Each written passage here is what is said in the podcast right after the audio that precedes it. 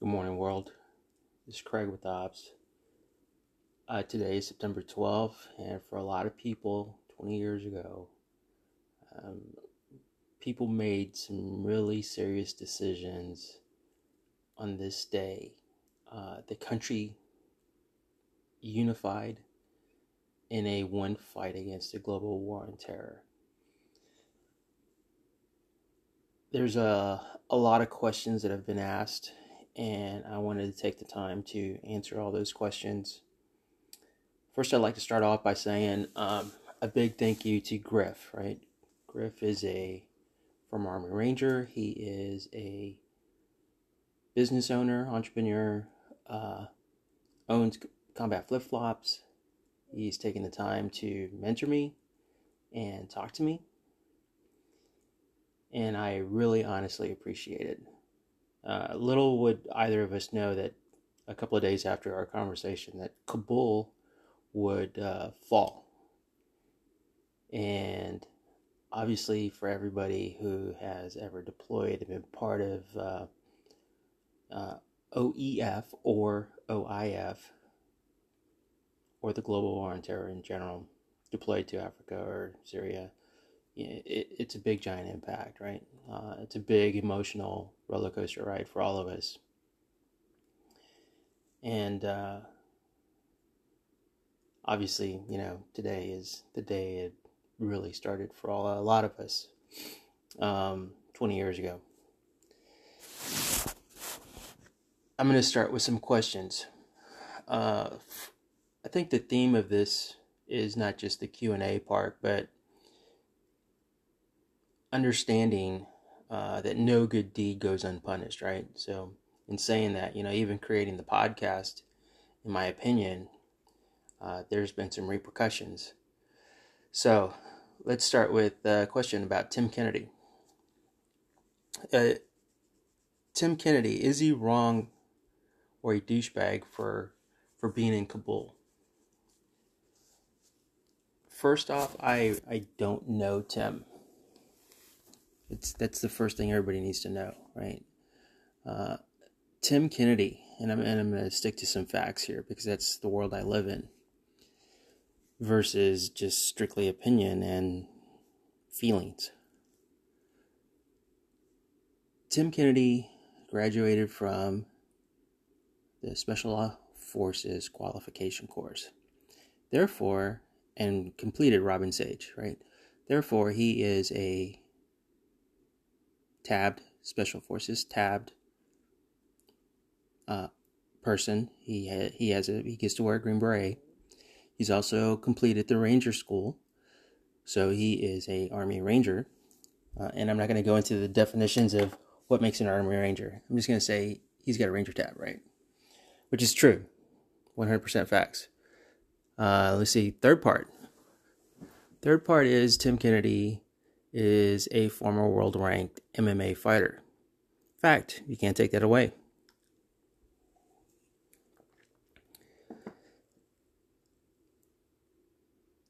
Me, as a former strategic planner for the United States Air Force, I can tell you that I have worked in collaboration with the State Department, CIA, all sorts of other folks, and we have used NGOs to go in and either have a zero footprint or to start a footprint in certain countries.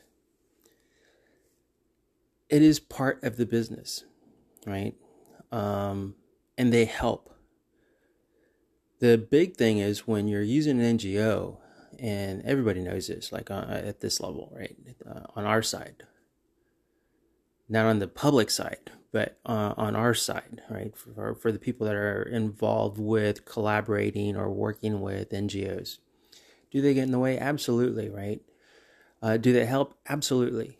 Um, we don't have direct comms, we don't have direct, and we don't tell them exactly what their mission has to be because they go in hired by the State Department uh, in collaboration and cleared through the State Department but also with their own um, mission that they have for themselves that they've created for themselves. You know, if they're going in to go and help a certain area and help a certain population or or do a specific thing, that is their role, right? The military doesn't ha- doesn't own them, and a lot of people, like in my opinion, really need to stop hating on this dude. Uh, he he did some really amazing work with the group that he went with, uh, and and I find it kind of insulting and ignorant for the most part that a lot of folks just think you know that this guy is just a complete douchebag. Um, and I'll probably be a douchebag after this because people will probably think that I love on him, but that's not true. I don't I don't even know him at all. Um, just so everybody knows that the as I go through this Q and A, it's going to be a multitude of different questions from military stuff like this to some medicine stuff to politics and um, probably a little bit of psych stuff in here. Next question is uh, Do I recommend new graduates or students to use other new grads or students as mentors? And do I recommend influencers who are either students themselves or new graduates uh, to follow? Uh, it's a kind of a tricky question, in my opinion. And um, my overall answer is I personally wouldn't, right? When when I graduated, and you know this was over ten years ago, uh, there wasn't a horde of or a bunch of nurse practitioners that I could turn to for advice. The majority of the people that I turned to were a lot of the physicians that I was working with. Uh, there were some PAs that I could even turn to. Uh, so when people ask me, is there like you know, do, do I feel uh, like angry or do I hate PAs or, you know, visit? No, I mean, these were people that helped me along the way. So why would I hate on them? I mean, some of the PAs and, and docs that I worked with were just amazing who took the time to actually help me out versus just, you know, shunning me in a corner because I was a nurse practitioner and I wasn't a PA or I wasn't a doc, uh, you know, which is to me just ignorant altogether once again. Um, so so let me let me give some insight as to why I I wouldn't use a a new grad or a student. When when you're a student and you're a new grad right like you're you're getting to the finish line and you've probably just crossed the finish finish line. And in saying that that's more like your running mate a lot of times, right? And sometimes one person finishes ahead of the other, right? The the reality is when you cross the finish line, that's when life starts, right? That's when your business, that's when everything kind of just kicks off. And you have to learn how to recover from the race. You have to learn how to start training all over again for the race because guess what? The following day, you're going to have to do it all over again. And that's the reality of once you graduate, how to do it all over again and how to do it better than the day before. Because the competition goes up and it goes up significantly. For a lot of folks, they think, you know, you're going to cross the finish line, you're going to, you're like, you're going to get this medal and you're going to go, you know, stand on the box and you're going to be in first place, you know, forever. Dude, I got news for you. There's somebody ready the, the minute you wake up the following day, ready to take you off that thing. As an experienced or as a seasoned person in healthcare, I would expect somebody to sit back and kind of tell me this, right? Uh, I know that my military career, uh, there have been dudes that have that I honestly have loved the shit out of because they have told me repeatedly, like, dude, the minute you cross, you need to learn how to recover. You need to learn because tomorrow morning, somebody is going to be here to knock you off that box, right? Somebody's going to be here to be number one. Uh, and it was, it, it changed my career, right? It, those guys made a huge impact on my career and how I would end up going. and the direction, right? Where I am today. So, would I turn to somebody that is just trying to survive? Um, the only advice I would give on that is as a new student, the big thing that they would know is probably where a job would be. So could you turn to them and say, hey, you know, what do you think about this? And they would tell you, well, you know what? Um, I know of this opening over here that's going to be a little bit better and the environment's better. That would be about the biggest thing, right? But as far as understanding all the ins and outs, and, and let me give you a, a little background on what I think is the ins and outs in healthcare especially as a new grad in medicine. You have to understand the volume, right? You you have to know what volume is. And volume comes at you every single day. And it's a lot. It's not just the patient, it's the charting, it's the communication, it's the administrative stuff. People have to know that piece. And, and I personally think that there's a little bit of a disservice because when folks graduate, you know, either as a PA or as a physician or as a nurse practitioner, even as a medic, right? They don't really know until it's there. And in medicine, uh, you know, speaking from the emergency room perspective, or e- even in the clinic, um, maybe even I, I would even say hospital medicine. Uh, you you you don't know until it's until you're in it, and a lot of people are just expecting you to perform. Inside of you, you're probably having small panic attacks um, when it hits you when when you're weeks and months and maybe even a year into it. You're probably sitting in your car, right? on the way to work having a panic attack about what you're about to encounter. You may even get to work and sit in your car and just fucking cry because you're worried about what's going to happen. And right now with COVID, I would probably multiply that times three, right? Because that's really what's happening. Um, so I would want somebody that is seasoned and say, hey, you know what? How do you deal with it, right? How do you regroup? How do you recover? How do you move forward? How do you wake up and do it all over again, right? Versus just, I'm just going to survive today. Um, because I think that's a little bit of a disservice to to some folks. Um, next question is about politics, right? Do I think politics should be discussed in medicine? or in uh, your education?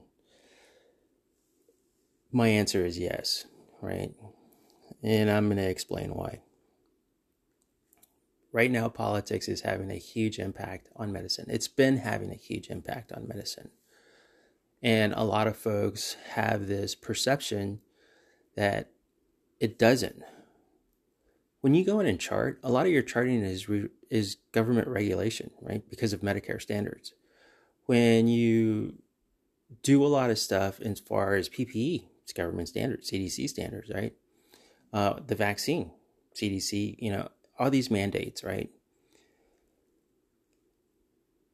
Going back to the mentor and now talking about politics, there are people that I've run into in my life, right? And I'm going to talk about this lady named Dr. Ramirez.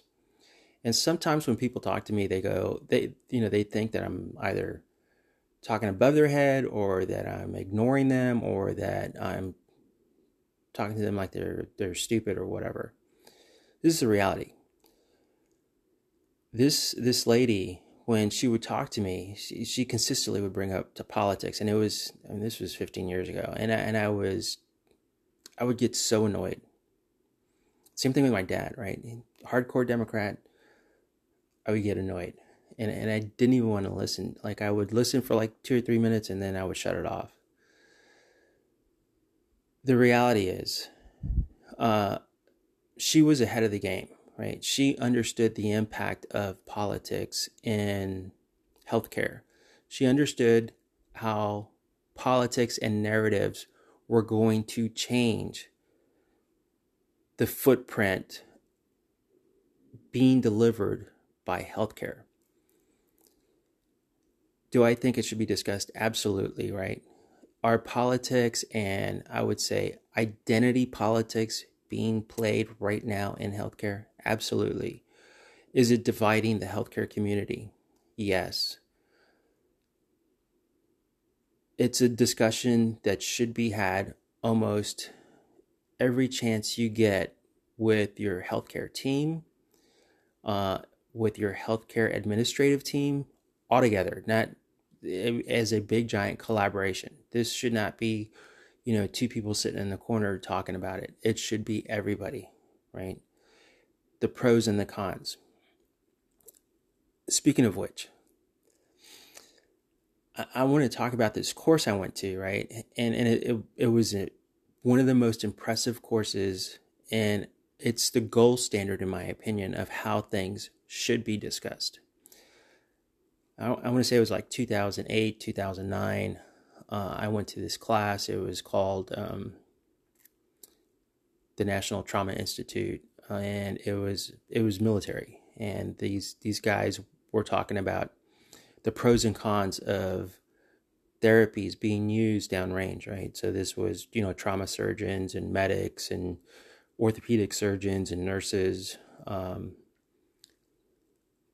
they talked about the pro. They talked about the con of, of a treatment modality. And they did it off of facts and they did it off of studies. The beautiful part about it is some of the people that talked about the con about it were super supportive. Actually, their papers were and their studies were discussed on the pro side. So if you could just imagine for just a minute, right? a politician talking about the other politician's pros and the other politician talking about their own cons, right? How much different the environment would be right now. I remember this the and it, vividly remember this this this doc who had done this study and he was the con to his study, and it was about steroids, and it was about steroids and um, spinal cord injuries, and you know, talking about infections and all this other stuff. The other guy talked about the pros of it, right? Me sitting there as a as a as a brand new clinician, right, uh, was I was just so impressed, right? Because it, it gave me so much insight into how to look for the for the negative part of the therapy. So if you're practicing medicine in the ICU and you have this person with a spinal cord injury and you decide to go down this route of steroid therapy, you already know like, oh, I should start paying attention to an infection rate. I should start paying attention to and I and I should start worrying about, you know, ventilator you know, dependent pneumonia and, you know, what antibiotics to use. And also, by the way, hey, you know what, if, if, if there's going to be a prolonged vent time, then I should, you know, really collaborate with the, with the respiratory therapist and, and start worrying about, uh, you know, how fast to get them off, or should I trach them early, or should I trach them later, or whatever. I don't remember having another course like that. And that's kind of insane. Um,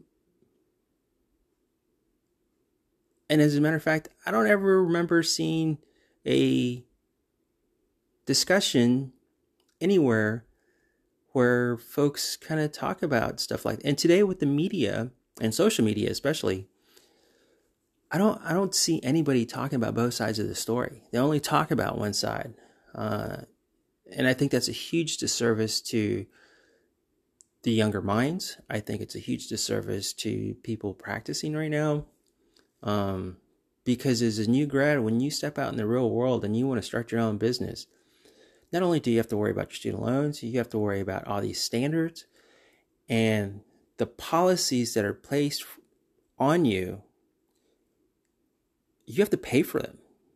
You have to pay for attorneys. You have to pay for the state fees. You have to pay for federal fees. You have to pay for all this stuff. So that puts you in the hole. It's a huge thing, and it, and it definitely needs to be discussed. Um, do I think the healthcare community is divided? Uh, yes, the healthcare community is divided. It is divided on multiple different fronts, uh, from people even saying that healthcare should be denied to unvaccinated people. And to me, that is probably one of the harshest rhetorics uh, that I've seen so far, and I completely disagree with. I have treated people in DKA who didn't take insulin, right? Who went out and went to a 7 Eleven, you know, drank a couple of big gulps and some Slurpees and ate some Takis, right? And now they're in DKA. It did never cross my mind that I wasn't going to treat this person. You know, would I think that's dumb? yeah, uh, I, you know, I, I didn't understand uh, why somebody would, you know, want to do that, but it is what it is, right? Uh, I've treated people who have had multiple strokes, right? Um, I didn't ever think, hey, you know what, I'm not going to treat this person.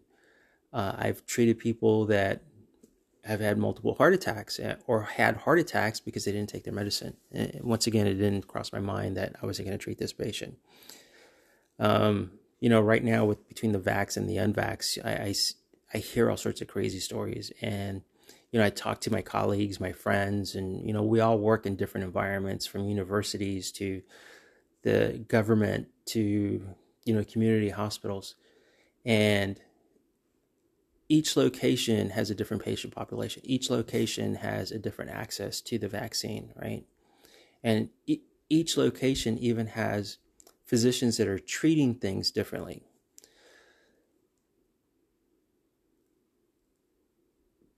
But none of them so far, right? None of them so far have ever have ever told me personally, like, hey, you know, I've, I've honestly felt like I shouldn't be treating unvaccinated people. But when I see it on the news, when I see people and the media talking about it. Yeah, that's and, and then you hear nurses, you know, uh, or doctors talking about it. it it's it's insane. Uh, it's going to create a, a, violent repercussion, in my opinion. Um, and there are already people that have been assaulted, and it's only a matter of time before somebody hears, like, "Hey, you know what? At this location, guess what? You know they're denying or they're and all they have to do is get the get the perception that you're not treating them. And their families get the perception. And that's all it's going to take. And you're going to have a full on assault at your location. Which which is going to be bad right?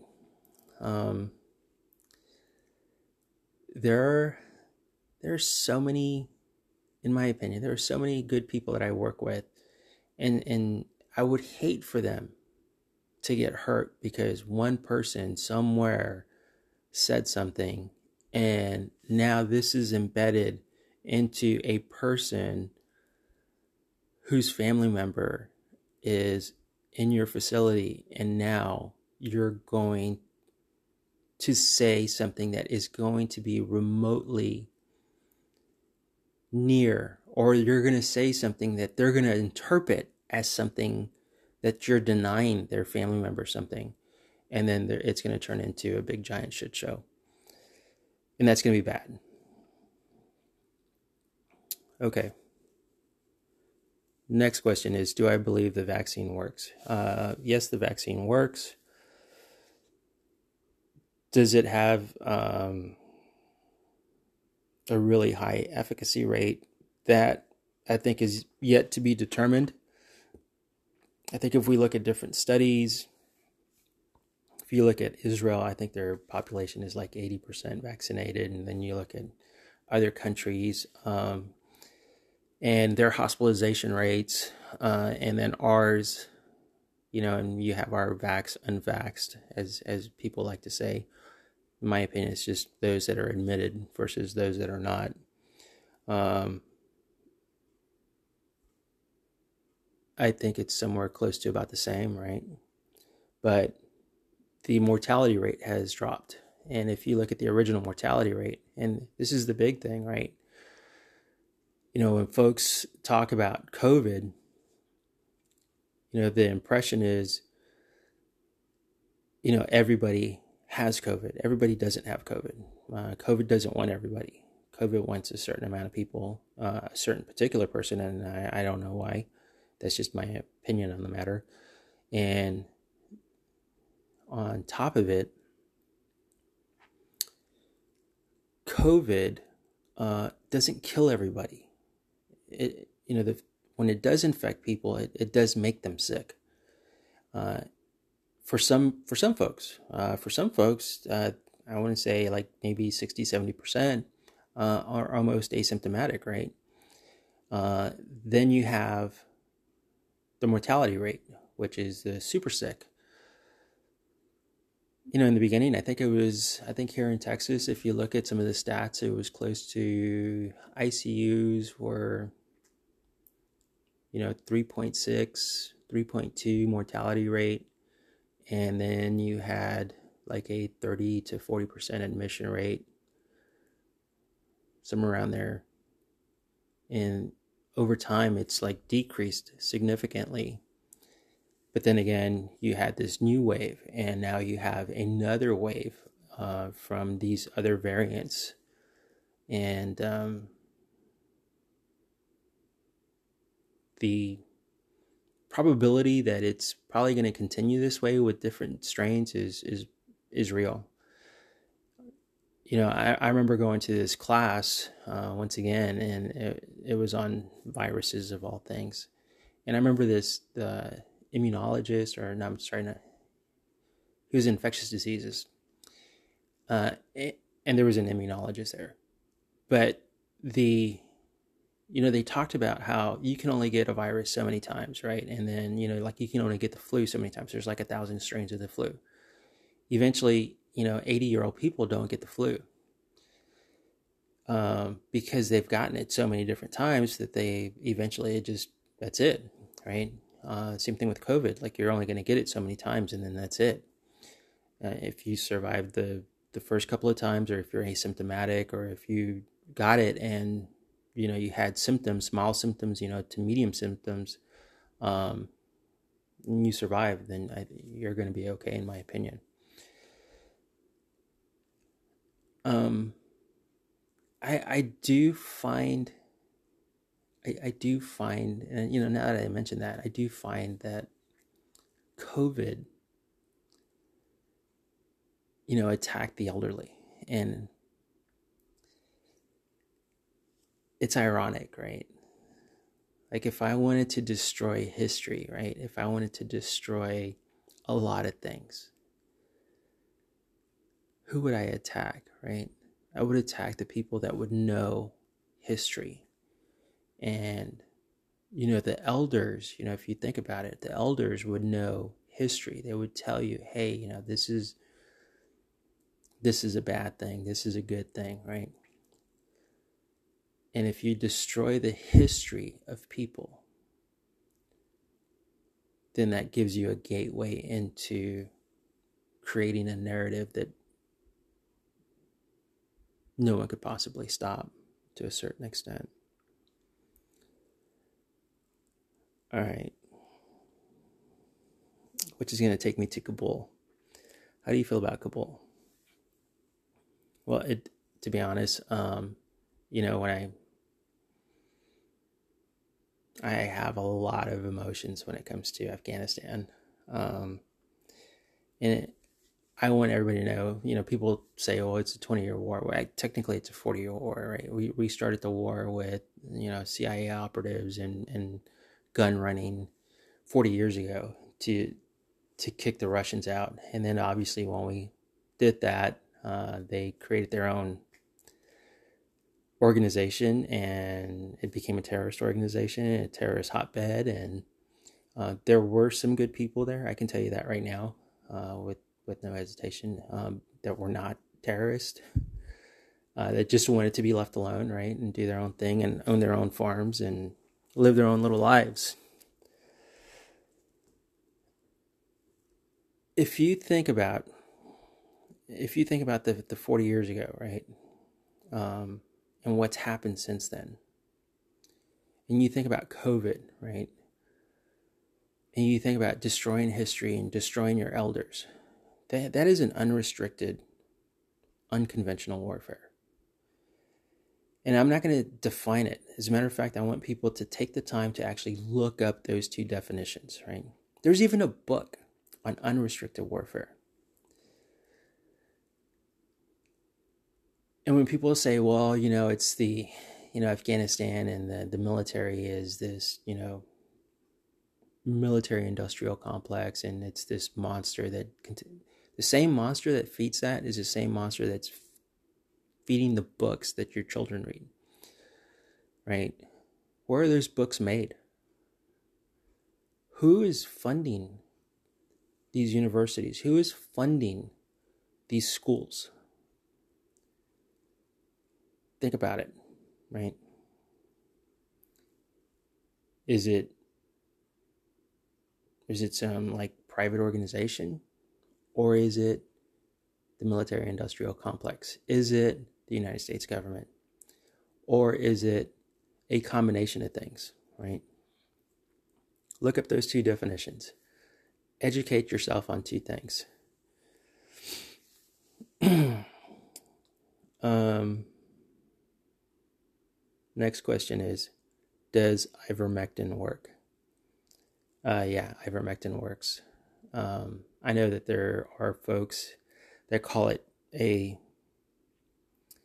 a horse dewormer, right? You know what? You're right. It is a horse dewormer. I personally use it on my cattle. Uh, I have also written for it prophylactically for patients uh, who have requested it. I have even taken it myself. Um, and I think if you look at the efficacy on it, it's pretty high. If you look at the NIH study, which I think is like 70 something percent, 75%, 77%, that's really good uh, on prevention, right? Some fun facts about ivermectin, right? Fun fact it won the Nobel Peace Prize. It's also cured river blindness. It's also, or prevented it, right? Stopped it altogether. Um, I think it's even shown to have like some cancer preventative, right? So, uh, you know, people want to make it sound like it's just for animals. First, it was designed for humans. Everybody needs to understand that part. It's extremely studied, uh, very safe. Uh, people will sit around and, and hate on ivermectin all day long, and that's fine. They could hate on me, you know, so be it. But the reality is, uh, it works, all right, on multiple different things do I believe that the vaccine is the number of the beast? I, you know what? So I, the reason I am actually answering this question is because it was asked by multiple different people, and um, I'm exempt from this, right? Because one, I'm vaccinated. Two, uh, I could tell you a story as a kid that is kind of comical, but it's Man, you know what? So when I was a kid, let me tell you what happened. I used to get in a lot of fights, and my parents thought there was something wrong with me. They made me go see this psychiatrist or psychologist or something, some doctor, and I remember sitting in front of him, and he was constantly like, you know, doing these flashcards with like paint splatters and asking me, you know, what it looked like and asking me if I was Satan. And my mom was like, you know, I think my son is Satan and blah, blah, blah. And it was, I had like moments where I was like, dude, is this like for real? Right? Because there's a couple of things. One, if I was Satan, right? Like if I was legitimately Satan, I wouldn't have never gotten scared when I saw The Exorcist. Like I was scared shitless for like a year. I wouldn't even sleep in my fucking bed because I was scared my bed was going to shake. So I slept on the floor in my room for almost an entire year. Secondly, When I saw Friday the 13th and I saw Jason run that arrow through that dude's neck, I would check my bed. I slept with like a nightlight. Never the same, right? Never the same. Uh, and you know what? I seriously doubt Satan is going to be scared of like a demon possession. He might probably laugh a little bit, might cheer a little bit, but he's not going to be scared. Secondly, he's probably going to also cheer uh, a mass murderer going around uh, killing a bunch of kids in a camp. So, no, I don't. I don't think so. Not Satan. Uh, kind of screwed up, but it is what it is. All right. Uh, let's see here. Do you do I think the healthcare community is divided? And is there a difference between the vet community and the health community and the veteran community, right? Uh, well, yeah, the healthcare community is divided. Um, not on a big giant front. I there's a handful of people that are, you know, creating the narrative, and overall, there are folks that understand that there are two treatment modalities um, and prevention, right? Uh, obviously, number one prevention is you know staying physically fit. You know, two is either you know you um, you know get the vaccine uh, or you take ivermectin or something of that nature. Uh, do do I know that there are folks that advocate and you know shun other people for being unvaccinated? Absolutely right? Um, do i think it's wrong? Yeah i think it's wrong right? So so you got a freedom of choice right? And people talk about freedoms freedom is a big giant thing right and going back to politics right and, and this all goes like circle right it's kind of like you're learning an algorithm for trauma it's a circle, right? You reassess, right? You go back through and you reassess and you look at what is happening. It's the same thing here. You go back through and you reassess. And as you look at this thing, you have to ask yourself, what is happening? When I when people ask me about the PTSD part of this, right? And as a person that, you know, has been talked about uh, you know, having it. And I'll, I'll tell you something. When you're in the ICU, right, and you're and you're sitting there, or you're in the the emergency room, or even in your clinic, and you're seeing all these patients roll in, right, and then you know they have fever, they have cough, they're short of breath. Uh, you know, you're having to do intubations, you're doing lines, you're doing all these procedures, doing CPR, and you're being exposed, right, and at the same time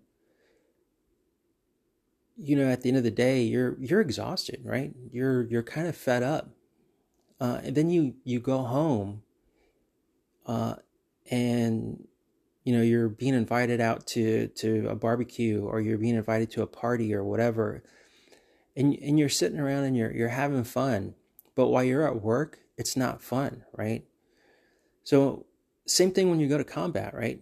And I can tell you firsthand, you go to combat, you're in Afghanistan, you're in Iraq then you come home and you're invited someplace.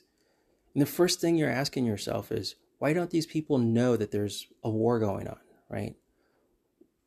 You're trying to have fun, you're trying to release, you're you're you're trying to be part of the group, right? But in your mind and in your heart, you've already seen the horror of it, right? And it's hard to let that go. So going back to the mentorship, right? Going back through, reassessing, talking, right? Communicating. You're asking yourself, why is nobody telling me, right? Why is nobody advocating for me? Why is nobody giving me advice on this? Is it nobody's giving you advice or are you not listening, right? Did somebody tell you at the end of the race, guess what? You're going to have to regroup. You're going to have to rehydrate. You're going to have to prepare for another day. You're going to have to prepare for another mission, right?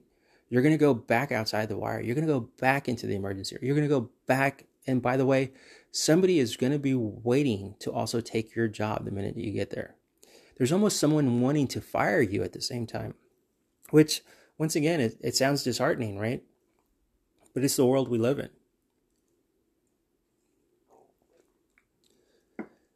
And it's hard. Um, I'll tell you the one thing that kind of really baffled me over the last two years is watching some salaries get cut, you know, especially physician salaries which I thought was just insane. Um, you know, they should be getting raises versus having their salaries cut. And um, somebody should be advocating for them versus just, you know, being like, hey, you know, this, I guess I have to do what I have to do. I understand why it happened, uh, but at the, at the end of the day, I I don't think that was a good move, uh, and and I hope that's you know corrected since then in regards to how you know the veteran community and the healthcare community can kind of be similar is in that retrospect right? You sitting there and you're like you know understanding the the horror of having to deal with so many different things and being overwhelmed and feeling that moment of panic and feeling that moment of like wanting to break down and cry prior to getting into work or even sitting at home listening to your alarm go off right same thing for a mission prep, right? You're sitting out there and you're putting your body armor on and you're getting ready and you're just like, what the fuck? And, um, but at the same time, some of us were just like, hey, you know what? This is what I came here for and this is what I love to do and I love it. Um, and I'm going to do my best. Like, I am absolutely going to do my best. So, in ending this, that's what I would focus on is do your best, right? Be the best person. Be the best. That is probably one of the biggest things that I've learned throughout my career is I didn't want to just finish. I wanted to be the best. I wanted to be the best the next day and the following day and one year later. Um yeah. You guys be safe out there. September 12th. Unite.